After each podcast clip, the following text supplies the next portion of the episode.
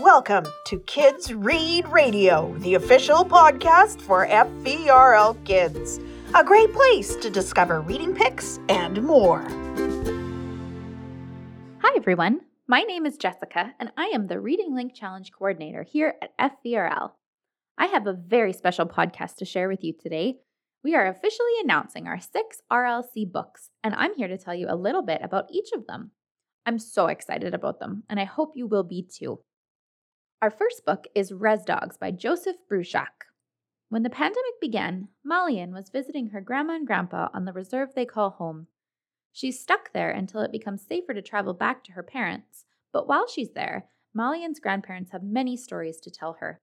Stories about the past, about their ancestors, and about the ways that they can carve a better future together. And, of course, stories about dogs, including Malian's new best friend and protector on the res. This novel is written in verse, meaning it reads like a poem. It's super engaging and such a fast read. I dare you to put it down once you've started. I couldn't. Next, we have Jada Sly, Artist and Spy by Sherri Winston. Jada Sly is on a top secret mission with one goal find her mom. She supposedly went down in a plane crash and has never been found, but Jada knows that is too suspicious. Her mom is actually out there somewhere, maybe even closer than Jada could imagine.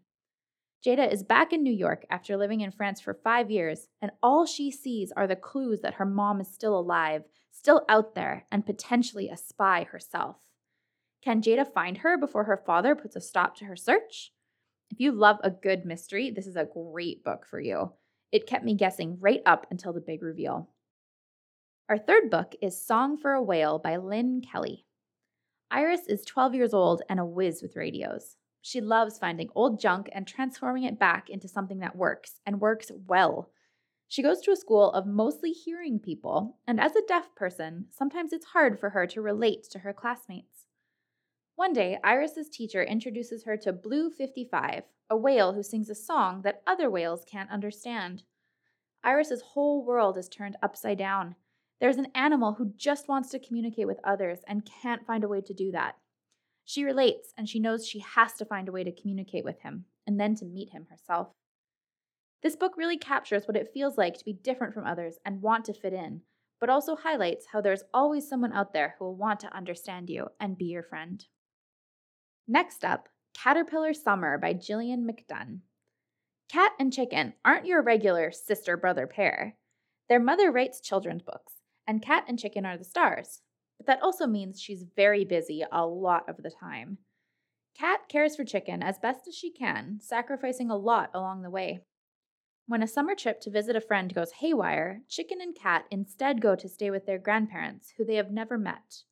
What starts as a trip full of sadness and disappointment quickly shifts for Cat, who discovers what it's like to be a kid again.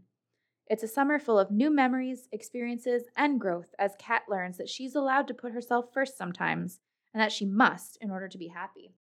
This book had me captivated from page one.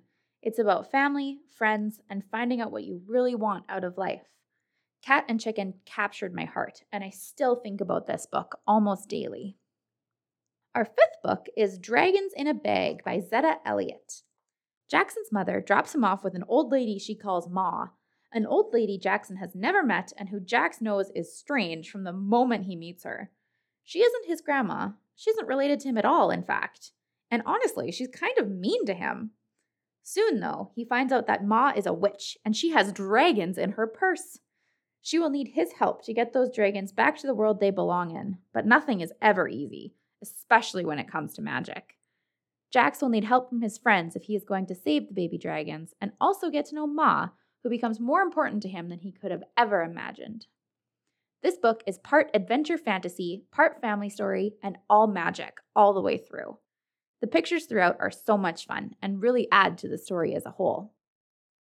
And finally, our last book this year is The Wild Robot by Peter Brown.